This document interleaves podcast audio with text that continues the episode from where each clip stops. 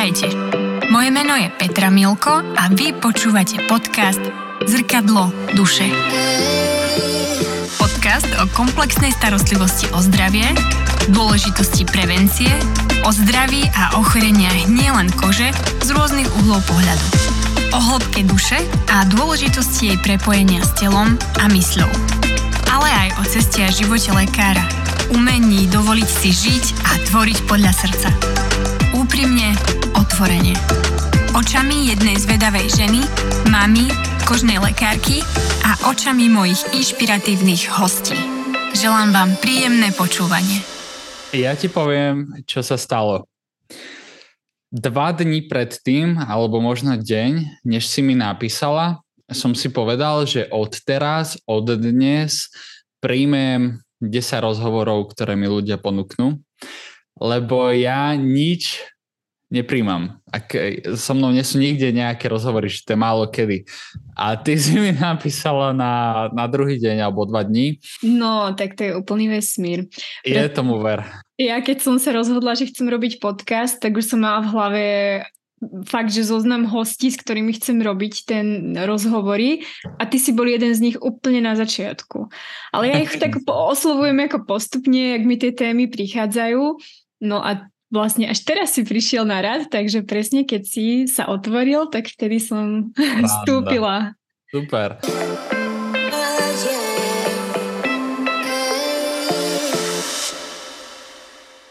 Vítam vás v ďalšej epizóde podcastu a môjim dnešným hostom je Michal Drienik. Michal je autorom kníh a videokurzov o osobnostnom rozvoji. Tiež je autorom množstva motivačných a inšpiratívnych videí, vrátane vedených meditácií a afirmácií na YouTube, kde má dokopy na konte už viac ako 15 miliónov prehratí. Wow. Zakladateľom značky a e-shopu Good Vibes a venuje sa tiež zdravému životnému štýlu a cvičeniu. A je to môj prvý host muž, takže ja som veľmi šťastná, že si prijal pozvanie. Ďakujem krásne za pozvanie a mám veľkú radosť, že si ma takto oslovila s nejakým rozhovorom a ja veľmi rád zazdielam nejaké myšlienky s tvojimi posluchačmi. Ja som si tak uvedomila, že naozaj pozývam v podstate stále ženy, aj keď sledujem, napríklad teba sledujem už niekoľko rokov, ako sme sa bavili pred začatím podcastu a som naozaj zvedavá, že kam sa až dostaneme tak do takej hlbín tej mužskej duše. určite, to je, určite to je zaujímavé pre mňa a myslím si, že aj pre poslucháčov tak možno kto ťa naozaj vôbec nepozná, aj keď som ťa nejak možno na začiatku predstavila, tak kto je Michal Drienik tvojimi očami, keď sa pozrieš do zrkadla, koho vidíš? Hmm. A keby dám preč také tie krásne duchovné slova, že Michal Dreník je nekonečná bytosť ako všetci ostatní. A keby to vezmem tak metrixovo, alebo tak fyzicky, že kto je Michal Dreník, a dám preč celé to pozlátko, tak Michal Drienik je človek, ktorý sa razantne rozhodol, že bude počúvať svoje srdce, čo mu hovorí, pretože si uvedomil, že ak ho nebude počúvať, tak ho to bude bolieť. Ak mu srdce povie, ideš písať knihu, tak ju musíš písať. Ak mu srdce povie, že ideš robiť teraz konzultácie, workshopy, tak ich budeš robiť pretože ak to odmietneš, tak ťa riadne vyfackám, zničím ti život. Tak ja som sa rozhodol počúvať to srdce, takže som tu. Momentálne som vydal 6 kníh. Vždy, keď sa knihy písali, tak sa písali cezo mňa. Vždy, keď sa videá tvoria, tak sa tvoria cezo mňa. Takže ľudia ma tak označujú za spisovateľa, motivačného rečníka, tvorcu videí aj keď ja sa s týmito názvami ešte veľmi ťažko stotožňujem. Veľmi ťažko sa ešte dokážem stotožniť s tým, že do akéhokoľvek cudzieho mesta prídem, ľudia ma zastavia, chcú sa odfotiť, pozdraviť, podať ruku. Neviem to ešte v podstate prijať, ale určite som pre ľudí nejaká známa osobnosť, ale pre mňa osobne som mužom, ktorý hľadá svoju cestu muža a svoje poslanie a rozhodol sa ho naplňať tak, aby bol so svojím životom spokojný. To, som ja. Veľmi, veľmi si to pekne zhrnul. Ďakujem. Možno ma zaujíma, kedy bol pre teba ten moment, že si sa rozhodol, že už nie je iná cesta, len cesta následovania toho srdca. Čo sa vtedy v tvojom živote dialo? Vieš čo, ja som si to všimol, keď som mal Akože vtedy som o tom vedome nevedel, ale spätne sa viem na to pozrieť, že som to tak zhodnotil. Mal som 20 alebo 21 rokov a natrhol som si ľavú ruku na štyroch častiach a vlastne šlachy spredu na pleci, z boku a obidve na lakti, také tie hlavné som si ponatrhal, zapalil, keď som šplhal po lane a vlastne prišiel mi taký prvý mentálny, mentálny breakdown alebo taký reset života, pretože mňa veľmi, ale veľmi zaujímalo cvičenie, životospráva, proste budovanie svalov. Ja som mal vtedy 93, 94 kg, mám 183 cm, bolo na mne veľmi málo tuku, mal som 8% podkožného tuku, takže pre mňa to bolo také gro a keď máš tých 20 a si muž, tak celé, čo ťa zaujíma, je len ako vyzeráš, ako pôsobíš v partii, ako pôsobíš na iné baby, či ťa chalani a baby rešpektujú, uznávajú, či sa na teba pozerajú. A v tom čase sme písali s kamarátom už články o cvičení o životospráve, o stravovaní, teda on riešil tú stravu a cvičenie, pretože to bolo, čo ma zaujímalo. A zrazu sa zraníš, alebo zrazu som sa zranil a musel som prestať robiť to, čo som najviac miloval a to, na čom mi liplo moje ego.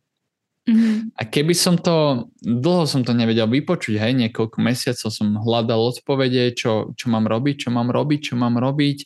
Začal som chudnúť, pretože ja som taký veľmi človek náchylný na schudnutie, prirodzene padnem do nízkej váhy, čo je pre moje telo tým pádom asi prirodzene zdravé a nejaká tá prírodzená váha pre to optimálne fungovanie organizmu a metabolizmu.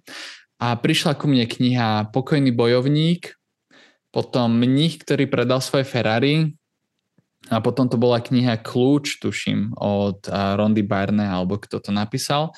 A tam som si všimol, že ma veľmi začal baviť osobnostný rozvoj alebo vlastne nejaké to duchovno iné myšlienky a úplne brutálne mi zasvietilo do očí, že ma začalo lákať takéto duchovno, taký ten mysticizmus a také niečo iné, než len ten materiálny svet.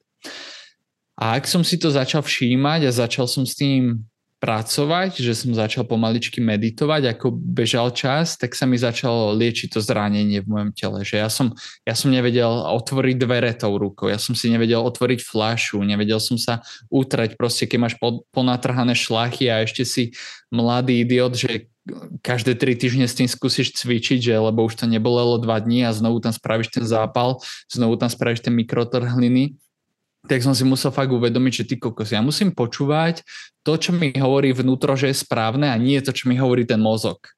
A vždy, keď som si to všimol, že čo mám robiť z toho vnútra, ten prvotný pocit, tak sa mi v živote darilo. Vedel som, kam mám kráčať. Takže už v 20 rokoch ma donútilo vlastne takéto seba spoznávanie a nejaká tá depresia, ktorú som z toho mal, veľmi a nerad spomínam na minulosť, pretože mám pocit, že aktivujem si tú minulosť a aktivujem to moje minulé ja. A, takže ťažko sa mi vyjavujú tie spomienky z vtedy, ale viem, že som mal veľké depresie, hľadal som sa, prišli mi zároveň z toho srdca pocity, že čo chcem v živote robiť, alebo čo mám v živote robiť, alebo kam mám smerovať. A tam som si povedal, že ak to neviem ja, logicky, bude to vedieť srdce a ja som ochotný mu načúvať a ak mi povie, čo mám robiť, ja to vyskúšam, pretože celý život, celých 20 rokov som robil, čo mi hovoril rozum, tak ja vyskúšam teraz ro- robiť, čo mi hovorí srdce. A ono to bude pravdepodobne správne, pretože to číta človek a počúva všade, počúvajte svoje srdce. A moje srdiečko netrvalo dlho, ubehol ďalší rok a povedal mi napíš knihu, tak som ju písal a písal a písal a ukázalo sa to ako to jedno z najkrajších rozhodnutí, ktoré som mohol, čo sa týka tej mojej cesty, muža, toho poslania urobiť a viedlo ma to a vedie ma to stále každý deň tu, kde som. O tomto by som mohol hovoriť hodiny, takže skúsil som to tak trošku oškatulkovať a skrátiť. Tým pádom si mi aj zodpovedal niekoľko otázok e, naraz, ale to nevadí.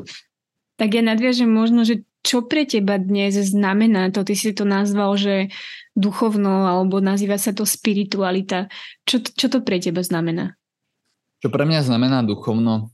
Dnes, samozrejme počas tých rokov, to pre mňa znamenalo vždy niečo iné. A hľadal som, čo to pre mňa znamená. A pravdepodobne niekoľko rokov to bude možno znamenať niečo iné, ale dnes to pre mňa znamená úprimnosť k sebe.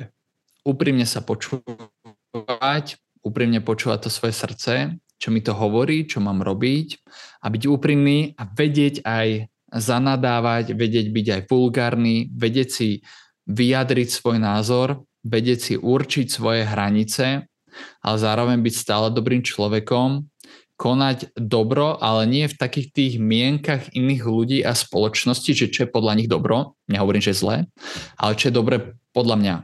Že napríklad niekto mi vyjadrí svoj názor alebo chce o niečom diskutovať alebo povedzme, že na rovinu ho trápi jeho život a ja, ak som duchovný pre mňa, tak mu reálne poviem, že čo všetko robí zle, v čom všetkom zlyhal, čo je všetko ťažké a čo by mal urobiť preto, aby zmenil svoj život. Pretože veľa ľudí žije v takom tom z môjho pohľadu falošnom duchovnom, že všetko schovávajú iba za lásku, iba za dobro, iba za nehu a daj tomu viacej lásky a tak, kdežto ja som tu ten, ktorý ti povie úprimne tie bolestivé pravdy, ktoré ťa zabolia, že keď sa s tebou rozíde frajer, tak ti poviem, prečo ti to urobil a že ťa to bude bolieť. A keď mi povieš, že máš málo peňazí a nedarí sa ti v práci a si chlap, tak ti poviem, kde všade si zlým chlapom a prečo si taký slabý a čo máš zmeniť a bude ťa to bolieť, ale tá bolesť ťa zmení. Takže to je pre mňa duchovno stáť vo svojej pravde, ktorú momentálne v danom momente, mieste, priestore a čase cítiš a nie iba to duchovno, ktoré prečítame iba v knihách, iba v Biblii, iba v Korane, iba v Bhagavad Gita, aj keď nemám nič proti náboženstvám a hnutiam, ale snažím sa žiť tú pravdu a objavovať ju v sebe, a pretože poznám osobne pár ľudí, ktorí sú podľa mňa veľmi inde, veľmi duchovne inde, sú za presah toho fyzického tela, majú informácie, ktoré sú také, že by ťa sa dotkli tvojho srdca, vedia o tebe povedzme všetko, vedia, čo zažíváš, čo zažiješ, vedia ti dať dokopy zdravotný stav, povedzme, že za, za hodiny, nie za dní, počas noci. A sú to ľudia, ktorí v živote nečítali ani jednu knihu. Sú to ľudia, ktorí zažili, ktorí videli, s ktorými mám veľmi podobné skúsenosti, aj keď ja som ich najprv čítal, potom zažíval, ale oni to rovno zažili, takže sú to ľudia 50 plus roční, ktorí ma učia tej osobnej skúsenosti a že v podstate to, čo si tu načítame, nemusí byť vôbec to smerodajné, ale máme to každý v sebe. Ty už si trochu naznačil, že mm, dnes je celkom rozšírená, ja by som to možno nazvala až taká toxická pozitivita. Že keď no, niekto, presne. Um, tak mohol by si to ešte rozviesť, že čo to vlastne a ako to vnímaš a možno, um, aby si to ak nás niekto taký počúva, kto v tom žije, trochu zvedomil, že to úplne nie je cesta?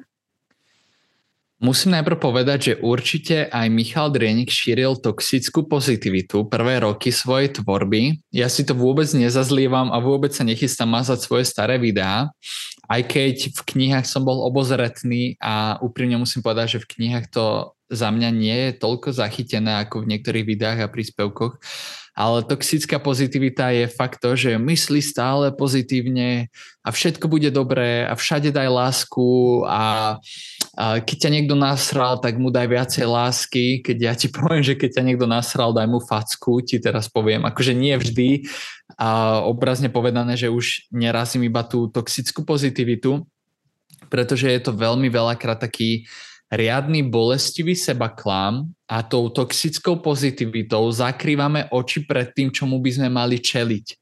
A keď ja žijem teraz v tom, že čelme tomu, čo je pred nami, snažme sa to pochopiť, snažme sa zmeniť a nezakrývajme pred tým oči.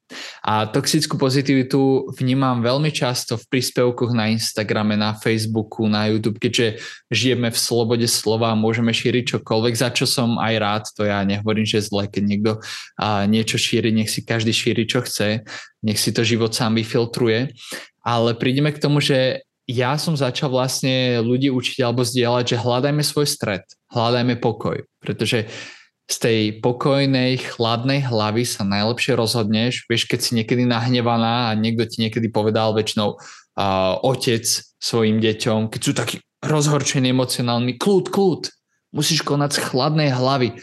Takže vlastne tam je to duchovné učenie od tých rodičov nejaké. A ja si myslím, že aj dedo s babkou sú veľmi duchovní každého, aj keď je tam strašne na mraky veľa vzorcov, ale majú v sebe niečo duchovné. Mne moja babka niekedy povie takú brutálnu myšlienku, že ja no, normálne ostajem ovalený a premyšľam nad tým, že ty kokos, odkiaľ to tá 80-ročná žena má, však ona nič nečíta, ale ona to zažila. A vlastne ľudí učím, alebo teda snažím sa, sa im zdieľať, nech mimo tej toxickej pozitivity a vidia vo všetkom pozitívne, sú v strede, sú v pokoji. Nech meditujú, hlboko dýchajú, ukludnia sa predtým, než spravia rozhodnutia, ukludnia sa predtým, než niekomu vynádajú, ukludnia sa predtým, než sa pohádajú s partnerom, ukludnia sa predtým, než dajú výpoveď z práce, by sme veci videli z toho stredu, pretože on není úplne hore, není dole a tým pádom nás nemá moc čo v tom, tom metrixovom svete vykolajiť. Takže z toxickej pozitivity som prešiel do za mňa momentálne prírodzeného stredu a pokoja. Ty už si spomenul na začiatku toho svojho príbehu, keď si cvičil a chcel si mať svaly a mm-hmm. hovoril si o, o tej nejakej mužskej energii, mužskom aspekte, trošku tú polaritu, tá mužská a ženská energia. Ako veľmi je pre teba dôležité podstate uchopiť a porozumieť tejto mužskej a ženskej energii a polarite a možno či by si mal nejaké typy, ako pracovať s mužskou energiou pre ženy a so ženskou energiou pre mužov. Wow, dobrá otázka, veľmi dobrá otázka. A ja som si vtedy samozrejme neuvedomoval, či mužská a ženská energia a začal som si, aby som bol úplne úprimný, až v marci roku 2022 študovať a hlba do seba. Marec 2022 minulého roku bol pre mňa zlomový, pretože tam som si povedal, bol som mimo, mimo Slovenska vtedy niekde ďaleko, tam som si povedal, že chcem byť muž. Pocitil som v sebe, že som slabý. A hovorím si, ty kokos, ale veď som muž, veď som sa nejak narodil, nejak sa cítil, nejak vyzerám, nejaký som, tak som muž. A potom mi prišla myšlenka, že ty kokos, ale určite je to niečo, čo sa dá študovať, niečo, čo niekto už niekde našiel, určite sú v tom rozdiely.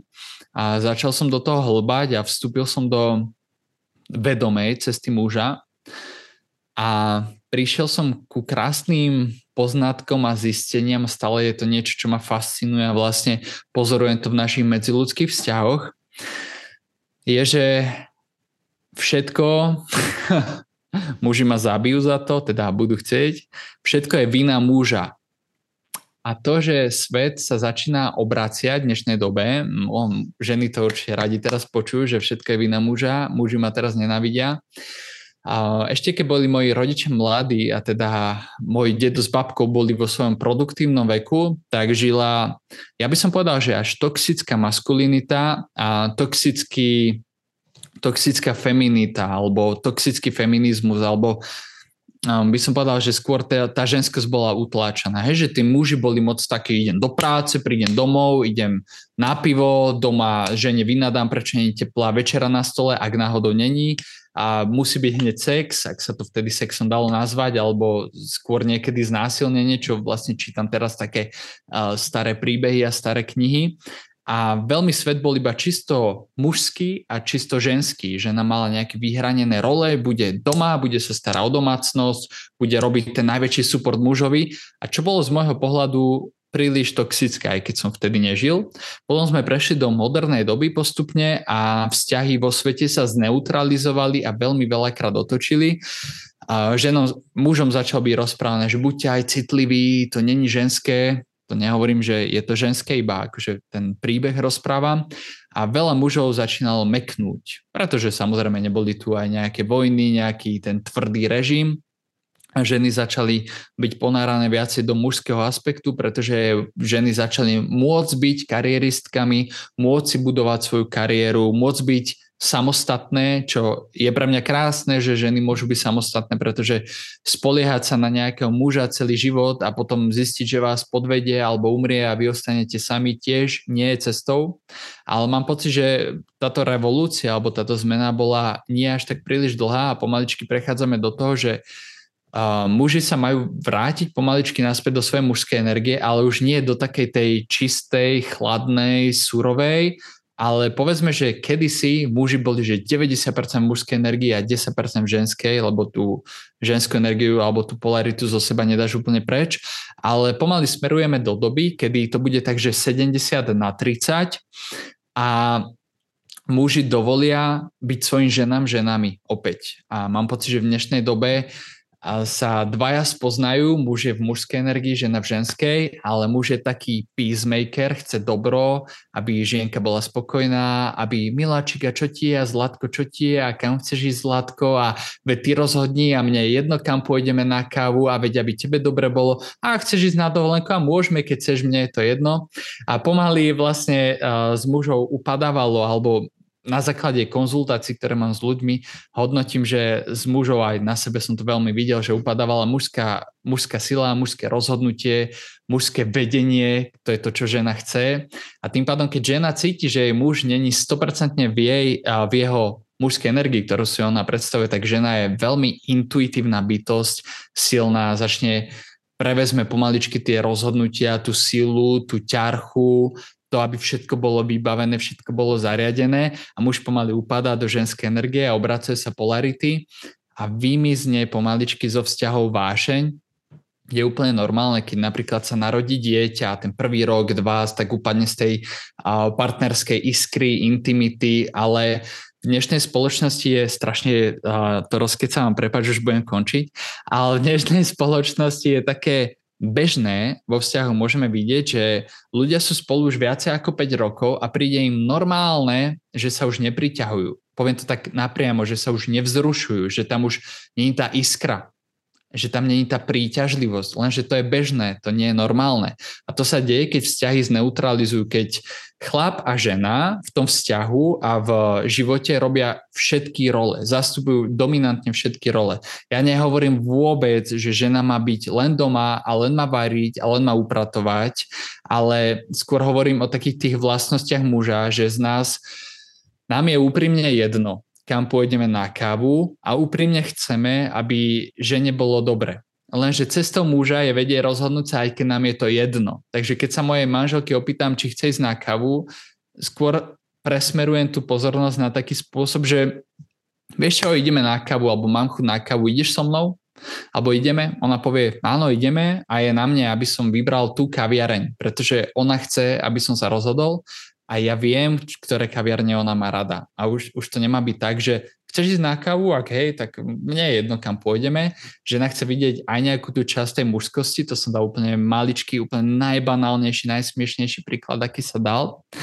A vlastne kam som tým smeroval je, že keď ľuďom zmizne zo vzťahov tá iskra, ktorá nehovorím, že má byť stále, ale tá vášeň, ktorú majú občas pocíti, keď sa pozrú na svojho partnera keď sa dotknú, tak to je taká, taká kontrolka, ty kokos, ja muž, zodpovedný za to, by som sa mal zaujímať o to, čo je to byť mužom, začať sa aj o seba starať, nie je to ženské o seba sa starať, nie je ženské vytrhať si obočie, nie je ženské zdvíhať činky, nie je ženské sa navoňať, nie je ženské sa osprchovať, vytvoriť zo seba toho atraktívneho muža, toho dominantného, ktorý je zaujímavý, ktorý ukáže mojej žene, že som schopný pre tento svet, aby som prinavrátil tú, tú správnu iskru a vášeň a príťažlivosť do vzťahu a tým pádom dokázal žiť vo svojej vlastnej prírodzenej energii.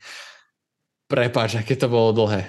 Mm, a bolo to veľmi zaujímavé a myslím si, že toto by sme sa mohli rozprávať naozaj hodiny a hodiny na túto tému. Určite mňa to baví, no. A aj mňa to baví, je to fakt jedna z veľmi mm, myslím si, že pre každého z nás dosť aktuálnych tém. Mm-hmm. A možno sa tu len ešte predsa len zastavím a spýtam sa ťa, že ty si to celkom akože tak popísal, ale čo si myslíš, že je takým dobrým základom pre také kvalitné a dlhodobo prosperujúce obecne medziludské vzťahy? Obecne medziludské vzťahy. Nielen muž a žena ako romantický vzťah, ale ako aj dlhodobé priateľstva. A... a rozumiem. Dobre, dobre, to je krásne. A, takže hlavne vedieť, že čo v živote chcem, akým chcem byť a neklamať si. Nikto ti nepovie, že je neúprimný. Každý človek ti povie, že je úprimný. Ono, ja som úprimný, ja vždy poviem pravdu, ale ha, prosím ťa, Koľko ľudí je úprimných? Mňa ľudia poznajú, hlavne v tých najbližších kruhoch a v rodine, že ja som ten prostoreký. Ja som ten, čo si nedá servitku pred papulu. Že ja to hovorím, že ja som ten tvoj kamarát, ten kritický, od ktorého tú kritiku chceš počuť. Ty za mnou prídeš, že si spravil, uh, robíš takýto projekt alebo takýto inzerát si spravil, robíš v realitke a ty ho takto dáš, tak to pofotíš a opýtaš sa, že aké to je a všetci ti povedia fajn, fajn. A ja som ten, čo ti to kompletne dožube. Totálne ti poviem, že ten nahovno, v živote by som to nekúpil, je to trápne, strašne fotíš ak zemiak, čo to robíš. Takže ja som ten úprimný kamarát a úprimný rodinný člen, ktorý a viem, že dokáže spraviť aj e, rozpory alebo nezhody vo vzťahoch, ale konec koncov to je to, čo každý z nás chce, lebo úprimnosť síce bolí, ale vie posunúť. A ak v mojich kruhoch niekto chce iba tie fejkové vzťahy, ktoré sú v dnešnej spoločnosti také moderné, pretože každý deň sledujeme Instagram, pozrieme si ak sa volá Queen, Zuzku Plačkovú a Tatianu Židekovú a bla bla bla. Nič proti babám, iba uvidíme len tie highlighty z ich životov, iba to pozitívne, tak usudzujeme, že o, oni majú iba pozitívne životy, pretože ona tam nedá ako plače, ona tam nedá ako má akurát nafúknuté brucho, ona tam nedá akurát ako sa vyhádzala t- tvár, ako jej nezapasovalo jedlo, ako má ťažký momentálne menštruačný cyklus, vymyslím si.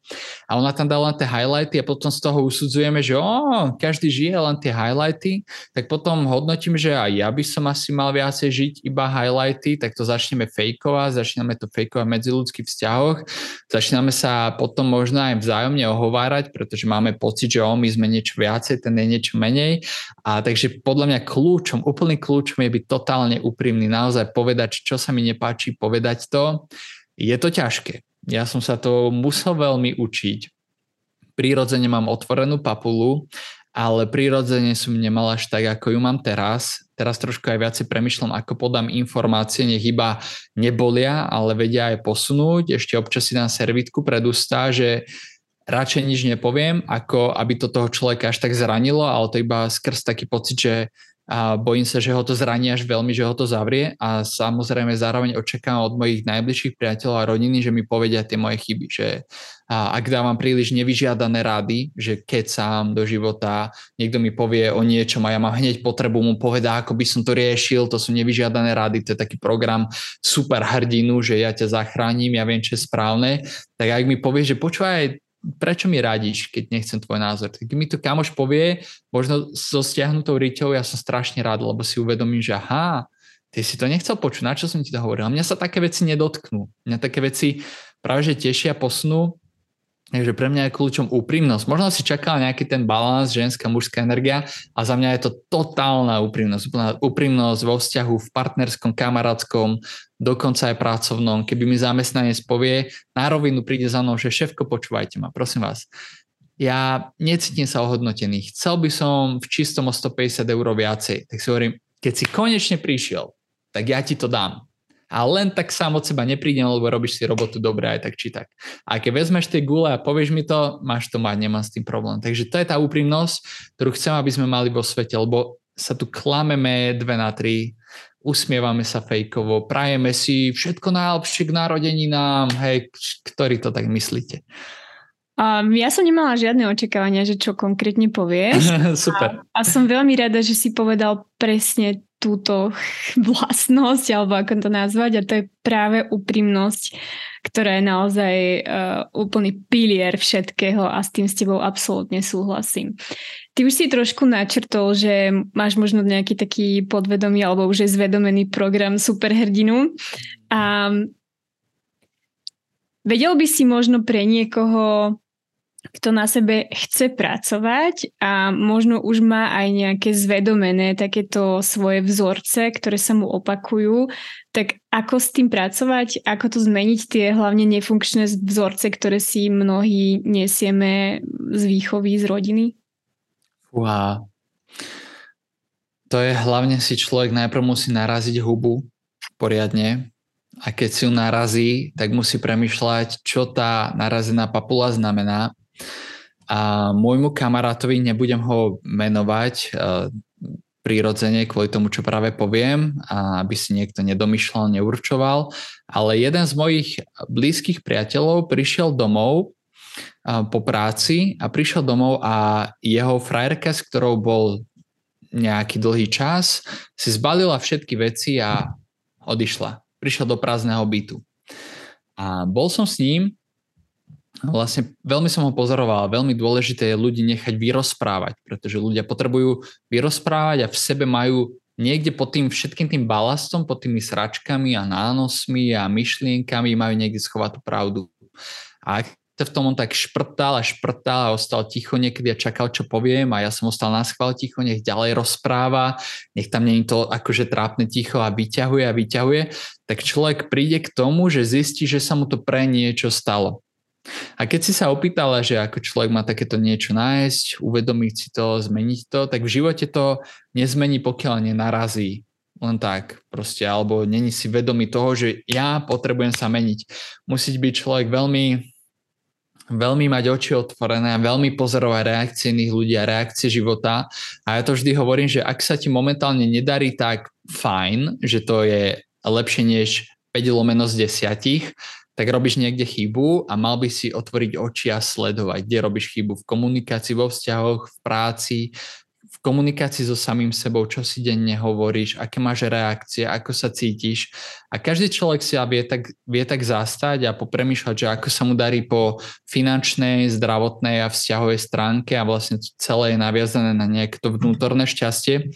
A ak človek zhodnotí, že je to len tak 50% z toho celkovo, čo by v podstate mohol dosahovať alebo myslí si, tak je na čase začať premýšľať, kde je chyba a začať pozorovať svoje pocity a každodenné reakcie. Či už keď šoferujem a za každým musím niekomu vynadať a každý deň má niekto na série, tak všimať si tie reakcie, ktoré to vo mne vyvoláva a dať si takého pozorovateľa, že hej Michal, celý deň sa chcem cítiť dobre a keď sa nebudem cítiť dobre, povedz mi, že sa cítim zle a ja začnem pozorovať, odkiaľ to prišlo. A vždy, keď sa začne cítiť zle, začnem pozorovať, odkiaľ to prišlo. A vždy to príde vlastne z negatívnej reakcie, z nesprávnej reakcie, zo zlého názoru na samého seba. A keď to človek fakt bude snažiť nájsť, ja verím, že niečo z toho nájde je toho veľmi veľa. Sme ak taká cibula, jednu dáš preč a je tam ďalšie a ďalšie a ďalšie. Nikdy to nekončí a prídeš na konci a tam sa rozpláčeš, lebo je tam tá cibula a potom, potom to zmizne, potom sa rozplynie to plakajúce, tak potom máme, keď objavíme to, kde je problém, fú, 10, 20, 30 krát to chce veľmi veľkú pozornosť, aby sme nezareagovali tak, ako nechceme zareagovať, lebo je to vzorec, je to naučené, je to naše telo, vždy chceš vynadať na tie kryžovatky, alebo vždy sa chceš nahnevať, keď niekto nerobí tak, ako by si čakal, keď partner dnes nemá dobrú náladu, tak je to, boha, to je debil, čo mu zase je, alebo čo je zase aký nasratý, alebo šéf sa na vás neusmie, tak hneď si idete v hlave nadávky na neho, tak chce to 20-30 razy niekedy zastať a uvedomiť si, že to je nehnevať sa na seba, že tak človek koná, pretože je to vzorec, je to program. Tiež sa nehnevate na televíziu, že keď stlačíte, a ja nemám telku, už si nepamätám, ale pamätám si, že keď sme mali, ak deti ovládaš, bolo tam číslo 3, stlačil som 3, tak tam bola Markíza, tak sa nehnevám. Keď stlačím trojku a je tam Markíza, tak vy sa nehnevajte na seba, že keď vybehne ten idiot k vám do cesty, že sa na ňo nahnevate, vy musíte ten program pomaličky zmeniť a trvá to. Z veľkého hnevu to vezmi teba, a OK, je to pako, už to není reálne skurvený debil, ale je to pako, je to pako a potom pomaličky z toho paka alebo idiota alebo debila to viete zmeniť na to, že ostanete ticho a potom z toho ticha to viete zmeniť na to, no tak koná ako koná. Chce to a veľkú prácu. Veľká práca, je to tak a mnohí majú pocit, že sú v tom zaciklení, že práve nedokážu s tým pracovať, ako si povedal 20-30, možno pre niekoho 50-100 krát mm. v niektorých prípadoch. Je to naozaj o tom opakovaní a zvedomovaní si. Ale možno mi ešte napadlo, že um, mnohí, a myslím, že padla táto otázka aj od niekoho na Instagrame na teba, Mm, čo s takými tými vtieravými myšlienkami o tom, že nie som dosť, nízke sebavedomie, nemám na to. Ako podporiť to sebavedomie a, a viac si veriť? Chápem. To je asi veľmi bežné v dnešnej spoločnosti, keď sme už v škole hodnotení 1, 2, 3, 4, 5 a na, nehodo, náhodou je to trojka, štvorka, peťka, tak ale tam Janka mala lepšiu známku než Jasne. ty. Už to rodičov vtedy zaujíma ten iný žiak, alebo učiteľka vás tam porovnáva. A ja stále hovorím, že veľmi veľa robia samotné uvedomenia a zvedomenia. A ako ja som to robil, keď som v sebe objavil tieto bloky alebo uvedomil si, že si neverím alebo že nie som dosť dobrý, bolo, že musel som to urobiť asi dva alebo trikrát. Zobral som samého seba do lesa na prechádzku. A začal som si, to je úplne proti všetkým duchovným možno učeniam, ale začal som si a spomínať na všetky bolesti z detstva, všetko zlé, čo mi kedy povedali rodičia, všetko zlé, čo mi povedali kamaráti, všetko zlé, čo mi povedali napríklad potenciálne frajerky alebo frajerky, ako ma vysmiali, podviedli, proste našli si iného. Všetko zlé, čo mi povedal napríklad ocino, aj keď akože určite a to tak nemyslel, keď mi povedal, že som nemehlo, alebo že som neschopný, alebo keď mi vonku kamarát ako 6-ročnému na pieskovisku povedal, že som debil, že neviem postavať hrad, tak som si to pamätal. Pomaličky sa v tom začne človek šprtať, začne tam svietiť nejakou lampičkou ako detektív, začne to vyťahovať pomaly.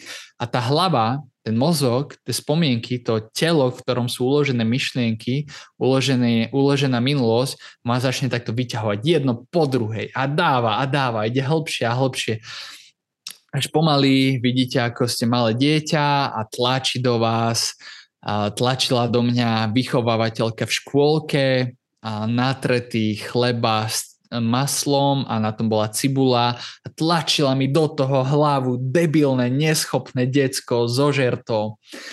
A vidíte tie, tie najhoršie veci a pomaly ich prežívať, ako keby to vtedy bolo a uvedomovať si to, začať plakať. Normálne vypustiť to zo seba, všetky tie emócie a potom prichádza odpustenie tým ľuďom. Veľmi ťažko sa mi odpúšťalo tej vychovávateľke, ktorá momentálne vlastne už nežije a odpustiť im, povedať im, OK, pohode. Konal si tak, ako si konal. Konal si zo svojej úrovne vedomia, zo svojej nálady, zo svojich boliestok, ktoré si mal.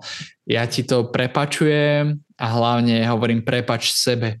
Pomaličky si takto povedať prepač na každú tú situáciu a vlastne prijať nejaké to, spraviť nejaké to odpustenie každému človeku, každej tej spomienky, ktorá bola. Veľmi sa povolí z toho, z toho, že si človek neverí a že má nízku tú dôveru v samého seba a potom sú samozrejme nástroje, ktoré mi to môže podporiť. Takýmto niečím len človek pustí ten tlak, ktorý bráni tomu, aby, tam, aby ste vedeli preniknúť do toho svojho vedomia.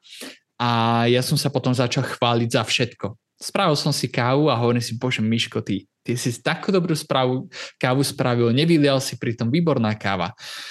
Spravím tréning, idem na tréning, každému odporúčam cvičiť, pretože disciplína ide ruka v ruke, seba hodnotia alebo čokoľvek, čo človek robí pravidelne, alebo či študujete na vysokej škole a ty kokos fakt si sadnúť a učiť sa, chce seba zapretie, študovala si vysokú školu, tak asi vie, že keď sa ti nechce a spravíš to, tak si povie, že boha, ale si dobrá, že, že spravil som to. A ľudia sa zabudajú pochváliť. My sme neboli učení sa chváliť a preto ja mojim aj klientom, aj či som v posilke trénoval ľudí, keď som 7 rokov robil trénera hovorím, nikto ťa nechváli. Ja ťa tu budem chváliť, ale nezabudaj sa ty potom doma chváliť. Ja ťa tu chválim hodinu, aj ťa riadne dodrbem, ale hodinu ťa budem chváliť ty sa nezabudá pochváliť.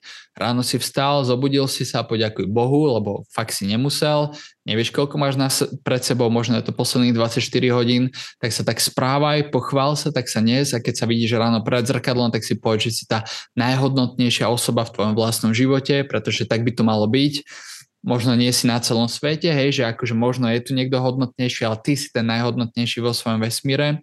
A od malička ja som počúval ešte takú vetu, že čo si myslíš, že sa okolo teba točí celý svet alebo celý vesmír? A vždy hovorím, každému točí sa okolo teba celý svet a vesmír. Možno si povie každý, veď nie, veď Zemegula sa nejak točí a bla bla bla a sú tu iní ľudia, ale kto pozoruje ten svet? Kto pozoruje ten vesmír z vašich očí? Len vy. Takže uvedomte si, že celý svet sa točí okolo vás.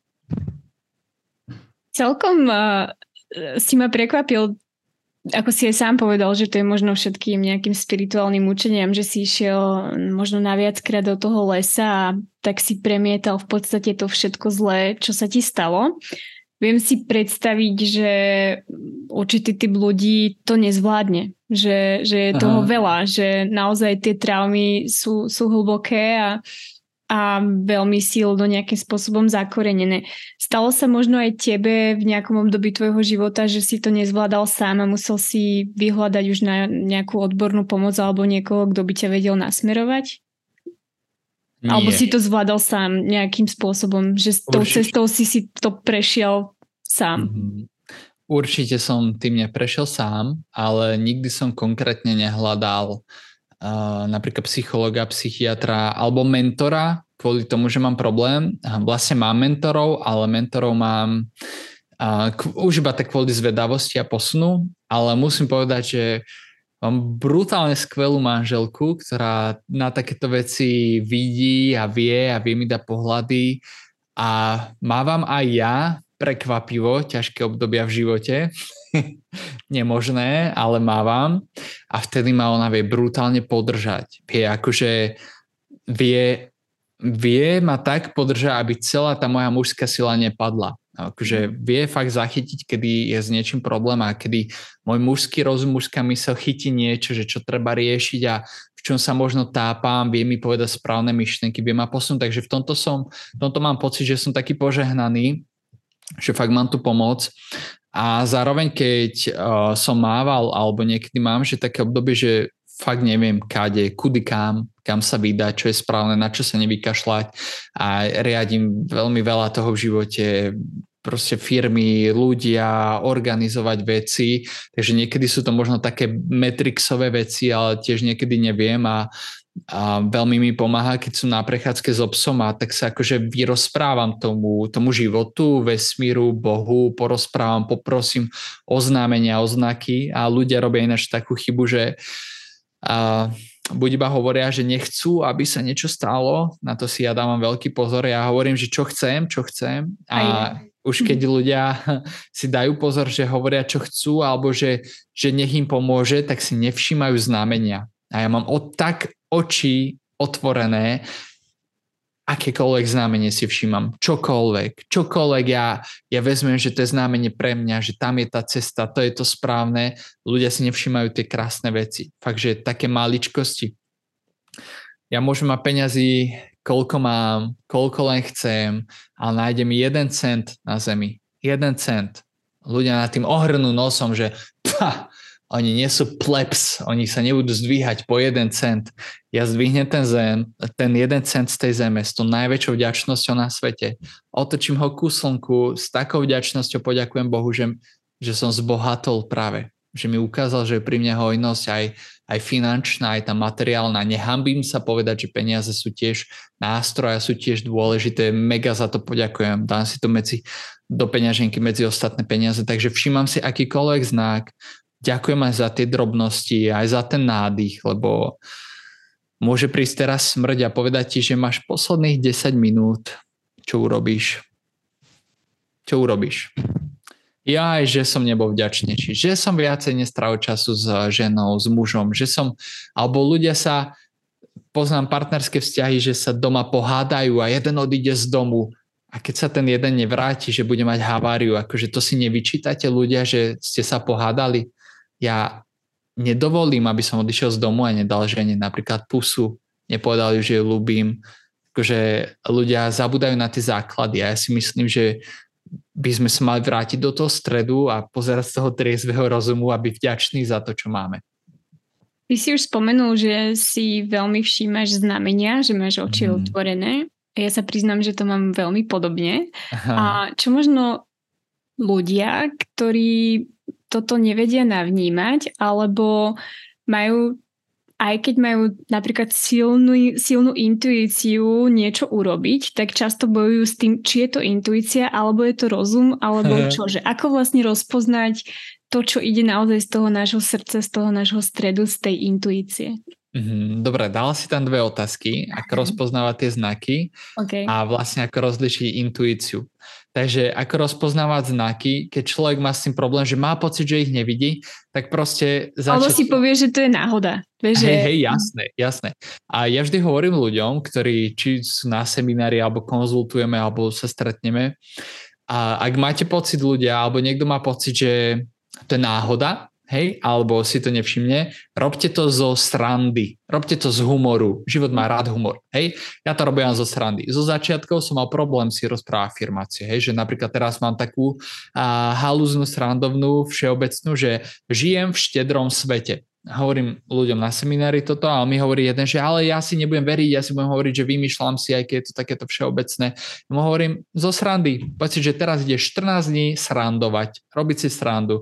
Nastupuješ do auta, poď si, žijem v štedrom svete a kľudne si povedz, že si idiot, že čo to rozprávaš že akože ber to tak zo srandy, z humoru. A potom zrazu ten, a vlastne ten náš kortex prefrontálny, ten mozog, tá logika upustí, lebo ty mu povieš, že aha, to je zo srandy, takže začať veci si všímať a oceňovať fakt, že zo srandy, že zastaví vám na prechode to najluxusnejšie auto, aké si viete predstaviť, alebo nové luxusné vozidlo, tak si zo srandy povedzte, že haha, to mi život ukazuje, že mám možnosť žiť v hojnosti. Nie je to totálne silenie chápem, a zobrať to s humorom a používať ten humor na poukázanie na nejaké znaky toho, že vám bude dobré, že je tu pre vás aj dobrá možnosť iba zo srandy. Tá sranda sa pomaličky začne premieňať na takú istotu a tá istota vás povedie tou cestou srdca a odpoveď na to, ako rozlišiť intuíciu od tej, ja by som povedal logiky alebo rozumu alebo vymýšľania,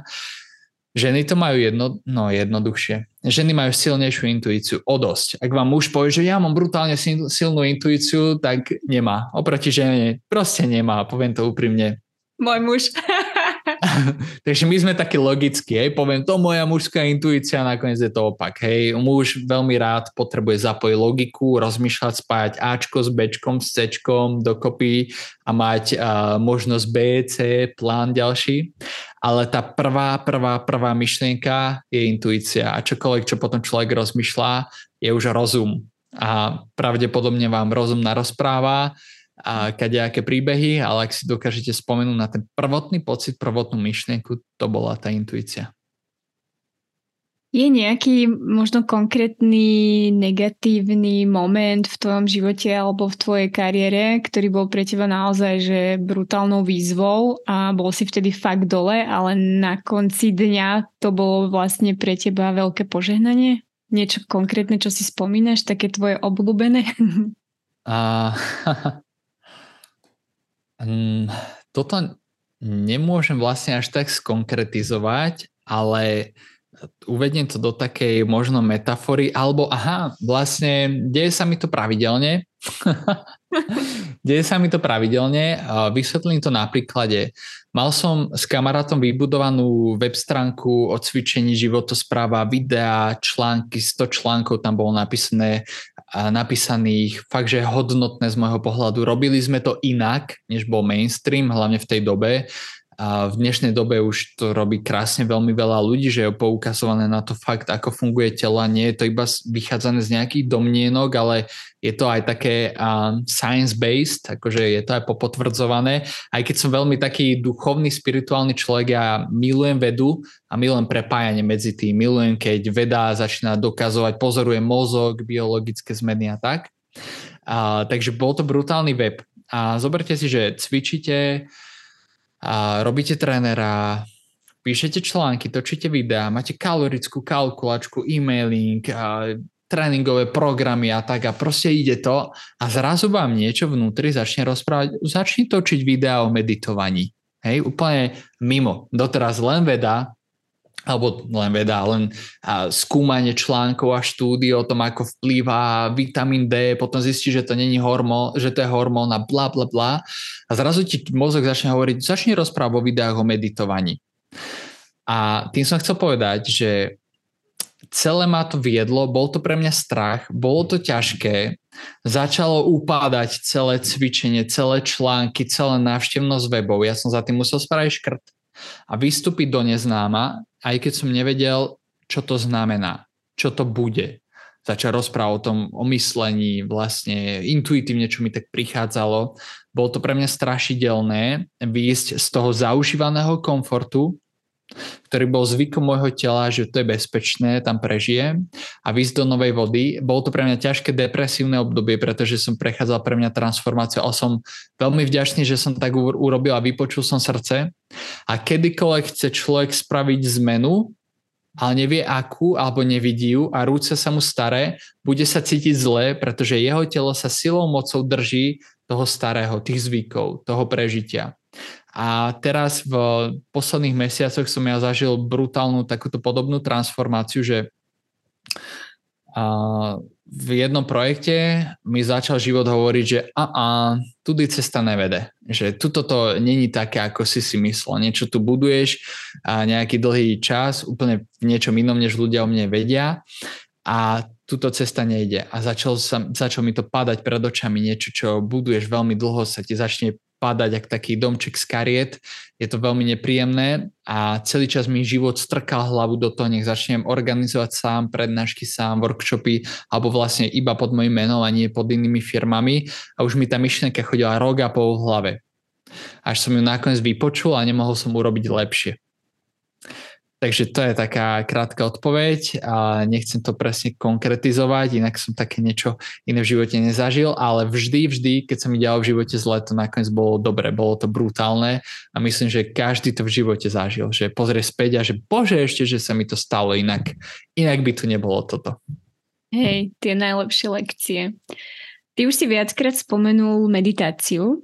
A ako meditovanie ovplyvňuje tvoj život?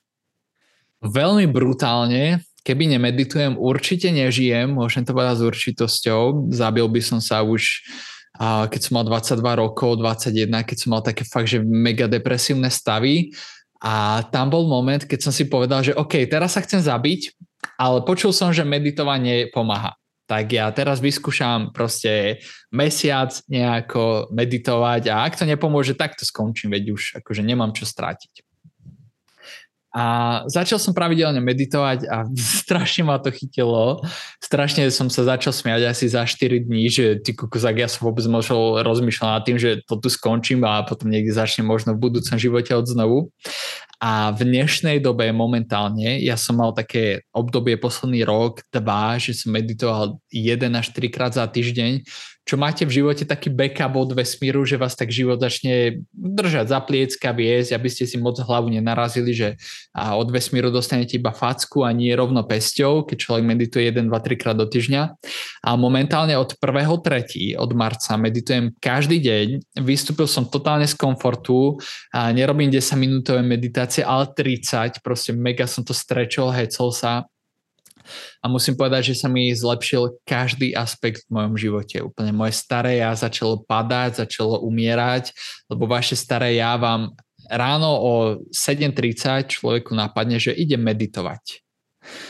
Príde rozum, príde telo, príde život v starom vzorci a povie, a kašli teraz na to, veci zamedituješ večer a človečík uverí tomu svojmu telu, telu, lebo telo je mega inteligentné, znie to fajn, príde večer a poviete si, a tak veď, teraz sa mi nechce, ale pomeditujem si predtým, než zaspím v posteli. Objavíte sa večer v posteli, ešte zo zvyku, starý vzorec na telefóne, ešte musíte pozrieť strašne dôležitý Instagram. Náhodou niekto nepísal a náhodou, či neprišiel dôležitý pracovný e-mail, aj keď žiadne e-maily taký človek nedostáva napríklad, odložíte ten mobil, idete meditovať a poviete si, a som moc unavený, bude lepšie, keď si pospím a pomeditujem si ráno. Ráno príde zase ten príjmek. Takže ja som strašne rád, že som zlomil tento, áno, áno, tak sa mi hlási každý jeden na seminári. Ja som strašne rád, že som zlomil ten vzorec, lebo uh, sú to tie staré zvyky tela, staré zvyky správania, ktoré keď človek začne lámať, začnú sa diať zázraky. Začne sa meniť kompletne život, správanie, tie želania, čo si tak človek strašne moc želal, pred tromi rokmi začnú prichádzať. Ja som teraz začal meditovať teda každý deň a o dva týždne mi ponúkli spoluprácu tri firmy s výživovými doplnkami, ktoré som si snažil splniť sem pred dvomi rokmi. V priebehu jedného týždňa mi napísali tri rozdielne firmy. A keď som začal plešatieť, alebo teda uvedomil som si, že o, Drihník je plešatý a má to celá rodina, asi ho to neminie, tak som strašne s tým bojoval, strašne mi to vadilo. Ešte dnes mi píšu ľudia, prečo si nenecháš naraz vlasy? Kuring, lebo tu mám totálnu plešku, prečo asi?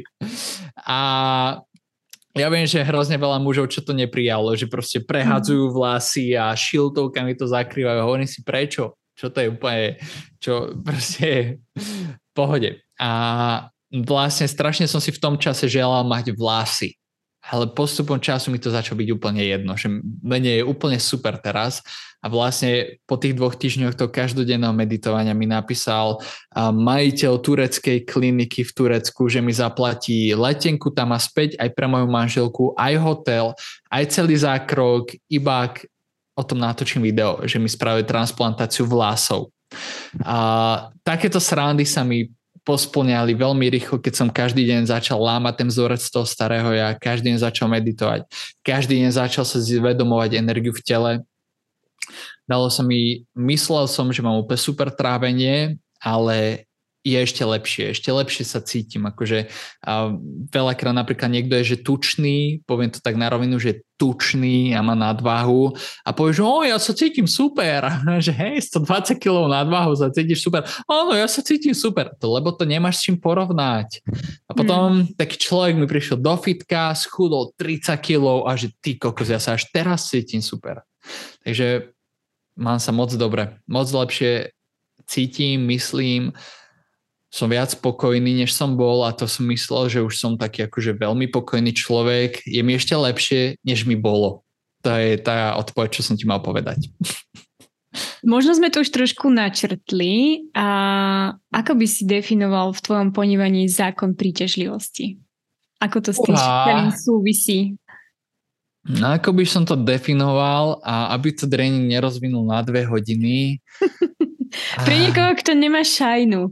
To nemá šajnu. A podľa mňa slovo zákon príťažlivosti, alebo teda slovné spojenie dvoch slov, bolo už moc veľakrát znásilnené. No práve. A je to brané tak hrozne ezotericky. Tak ja som začal používať výraz ovplyvňovanie reality, čo mi príde ešte horšie. Ale ja by som skôr povedal, že a inak by som to povedal.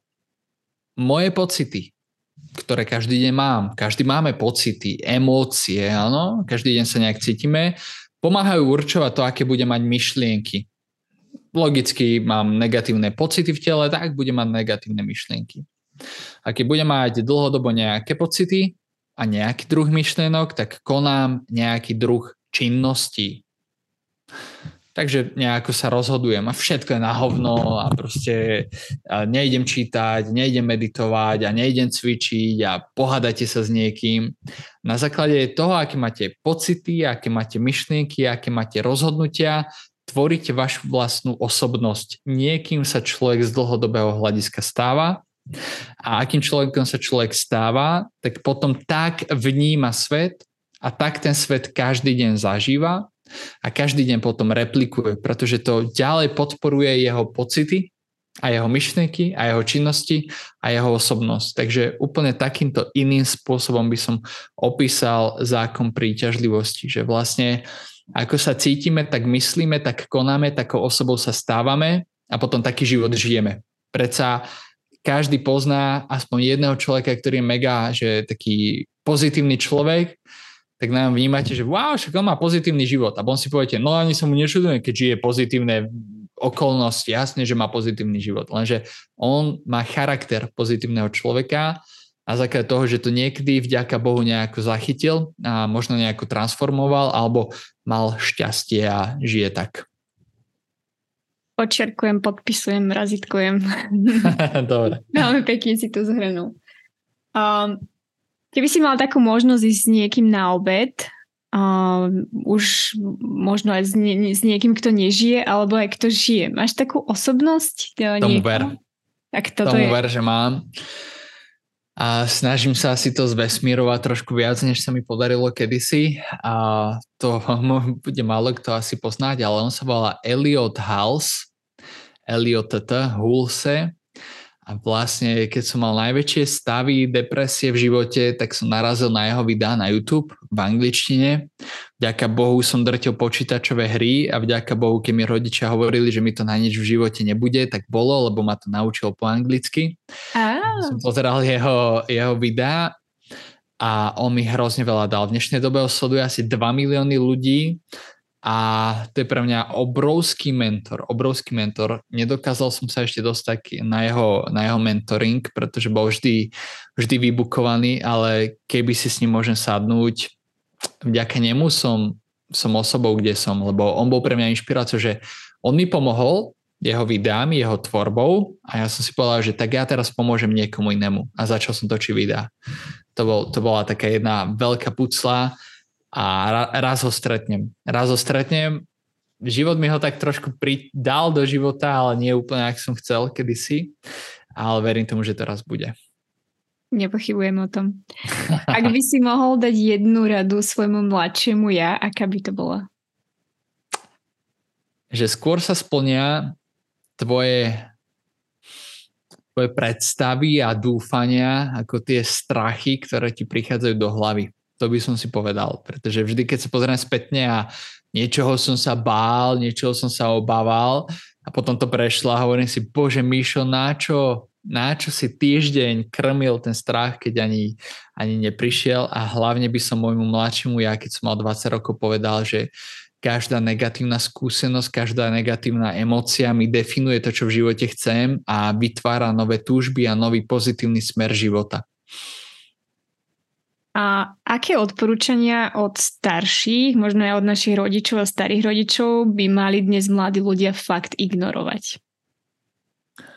Ha, tomu ver, že a, také, to, poču, to som počúval často, nemôže každý robiť to, čo ho baví, hej, to je jedna myšlenka, to akože nemôže každý, alebo nie je to ľahké.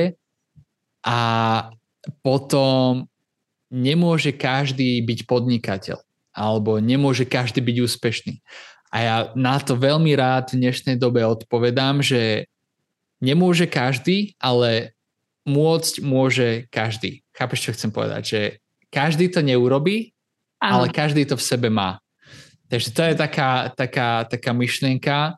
A ešte dneska zrovna som točil video, volá sa, bude sa volať asi pasca menom rodina, je, že fú, strašná myšlienka z rodiny je, že sme rodina. Musíš to urobiť pre rodinu. Alebo aby bola rodina spokojná. Alebo možno si už počula, alebo sama povedala, že spravila som to pre pokoj v rodine. Hej, že akože, alebo išiel som tam pre pokoj v rodine. Ale to nie je správne, to je pasca, do ktorej sme sa zaplietli a robíme iba, iba, iba pre rodinu, iba, iba pre rodinu a sa budeme na seba.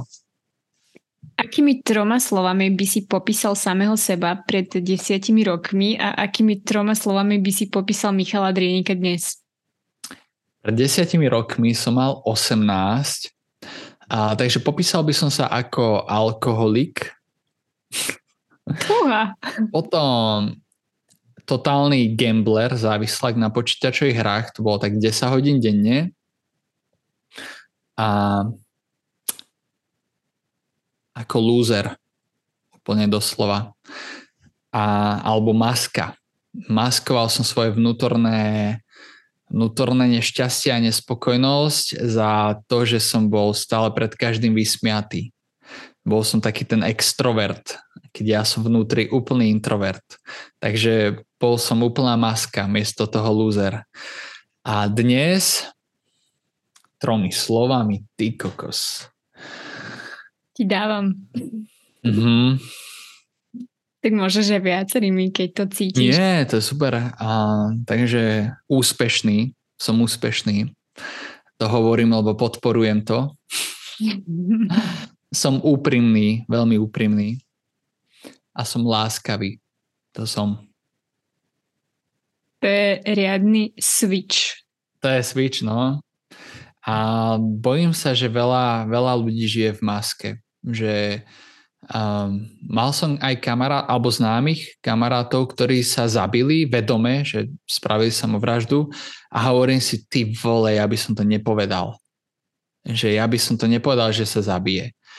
Alebo s niekým takto volám, alebo sa s ním stretnem, že máme spolu konzultáciu a z toho človeka by som nepovedal, že mi o 20 minút povie, že proste premyšľa, že sa zabije. Mm. Vie, že, že ľudia nosia také masky máme na sebe a my sme vnútri takí mimozenšťania a takto schovávame, takto nabalené na sebe, aby to tí druhí neodhalili. Takže to ma mrzí, že, že tak žijeme a že som tak aj ja žil. Veľmi dlho. Som sa smial, usmieval a potom som plakal. A potom som sa smial a usmieval a s každým som sa bavil. Na party som musel byť stredobod pozornosti, alkohol to vo mne tak potom vžil, že veď ma ľudia majú rádi, hľadal som niečo, čo by som chytil a potom postupom času som prichádzal, že ty kokos, veď ja by som sa mal mať rád. Hej, prezred nám, ako sa dnes staráš o svoje zdravie? Ty už si to tak ako veľakrát načrtol, ale keby si tak mal opísať naozaj taký ten svoj bežný deň? Bežný deň a... Čo pre seba robíš, aby si sa cítil fajn, aby si sa cítil dobre, aby si sa cítil v tom svojom strede? Rozumiem, no takže pre mňa je veľmi dôležité teda každý deň meditovať, lebo to mi dá takú, taký nadhľad nad veci a upokojí ma to. Potom za mňa je brutálne dôležité fyzické cvičenie.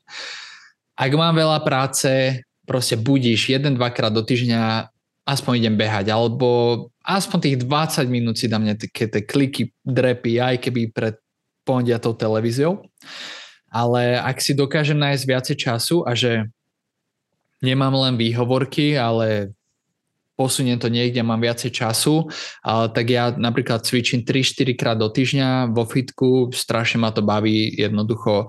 Už tam nechodím preto, aby som posúval nejaké limity, že ty koko stále o 5 kg viac zdvihnú na mŕtvy ťah a konečne zdvihol som 200 kg a idem na 250, ale cvičím a nie len pre ten výzor, ale aj pre to zdravie, takže to robím pre seba. A potom dávam si pozor, aké aké jedlo konzumujem alebo konzumujeme s manželkou, mega sa snažím, akože nevidie mi to vždy, ale je to 95% času vyhybať sa spracovaným potravinám a tým myslím milka čokoládku, krojsantiky zabalené, keksiky a ja mám taký pocit, že sme strašne spohodlnení. Mne to príde až také divné, že že potrebujem si niečo navariť, alebo preto, aby som si mohol doma navariť, tak zdvihnem svoj zadok, sadnem do auta a idem do Lidla. A prídem tam a tam je to napakované, nabalené, kdežto v minulosti to vôbec neexistovalo. Ja nehovorím, že zase úplnou cestou vrátiť sa do minulosti, iba si pestovať, pretože ty kokos to zožerie času, ale vždy máme možnosť sa rozhodovať lepšie a vyberať si lepšie, takže sa snažím, aby, a vďaka Bohu, a moja manželka je brutálne dobrá kuchárka, vždy mám čerstvé navarené, ona napríklad má histaminovú intoleranciu, takže ona nemôže si ohrievať. A vďaka Bohu, odkedy sme spolu, ja som ani raz nejedol ohrievané jedlo, že vždy je čerstvé, vždy je čerstvo navarené. A viem, že to zabera veľa času a energie, ale proste nemáme mikrovlnku, nemáme televízor, takže je to také pre mňa dávať si pozor. A ovocie mám z fariem, a vždy domáce a dokonca aj v zime objednávame z juhu Španielska alebo proste z exotických krajín, kde, sú, kde tiež rastú aj rajčiny, aj broskyne. Momentálne objednávame z, kto by malo to záujem, je to crowdfarming.com alebo .eu a chodia nám brutálne šťavnaté papáje proste o euro drahšie než v Kauflande a dvakrát väčšie z biofarmy, gigantické sladké. Prišli nám teraz nedávno banany z Tenerife. Vždy každá farma si deklaruje, nakoľko je bio, či je bio, či nie je ktorá nie je, to tam na rovinu je napísané. A, takže dávam si pozor zdroj potravín, ktorý mám. Ja viem, že môže niekto povedať, že a v dnešnej dobe je aj voda zamorená, už nič není bio. Ja viem, ja viem, ale volím to najlepšie, čo ide danom čase, priestore, podľa možností stalo sa to preto moje, moje gro. A ešte keď som robil, keď som mal 20 rokov, som pracoval v takom obchodíku malom s doplnkami výživy, kde som zarábal menej než minimálnu mzdu a, a vlastne môj šéf si kupoval veľmi drahé potraviny. A mi o tom hovoril, že dávaj si pozor, čo do seba dávaš, musíš si kúpovať kvalitu. A si hovorím, ty, ach, to môžem z tých 300 eur urobiť. Takže chápem každý, kto nemá veľa peňazí, že to není vždy najjednoduchšie, ale vždy sa dá zvoliť aspoň nekúpiť si horálku, nekúpiť si milku, hej, že spraviť si tú rýžu, zeleninu, vždy sa to dá, alebo vždy sa dá kúpiť aj mrazená zelenina, čo je mnohokrát lepšie než tá akože čerstvá v tom Lidli, keď nemáte na výber domácu. Takže strava, cvičenie a mentálna pohoda. A je niečo predsa len na čom hrešiš? A určite je. Určite to je. Bolo, donedávna to bolo, každý deň som jedol zmrzlinu. Dva kopčeky. a zrovna vlastne a trošku ináč, aby som bol ja úplne úprimný, lebo som úprimný človek, spadol som do závislosti sladkého pečiva. Posledné dva týždne som si kupoval sladké croissanty, plnené vanilkou, čokoládou a klasické proste droždie, nebolo to nič domáce. Takže upadol som na dva týždne a sekol som s tým vlastne teraz od pondelka, dneska je piatok. A povedal som si, že končím zase s pečivom, takým tým klasickým bežným sladkým a že vlastne to bolo všetko iba nejaké potešenie, ktoré som hľadal. Z každodennej dvojkopčekovej zmrzliny som prešiel na dvakrát do týždňa jeden kopček. to bolo moje hrešenie a možno, že som závislý na káve na káve som závislý. Každý deň aspoň dve kávy. Je niečo, čo cítiš, že by si chcel odkázať ľuďom na záver? Tomu ver, neklamte sa. Kde ťa ľudia môžu nájsť? Ako sa voláš na sociálnych sieťach alebo kde všade si vedia kúpiť nejaké tvoje produkty, pozrieť tvoje videá? Mm, myslím, že ak prídu na web michaldrienik.sk, tak tam prejdú kdekoľvek chcú. Ďakujem ti veľmi pekne za inšpiratívny rozhovor. Ďakujem aj ja, veľmi rád som, rád, že som tu mohol byť.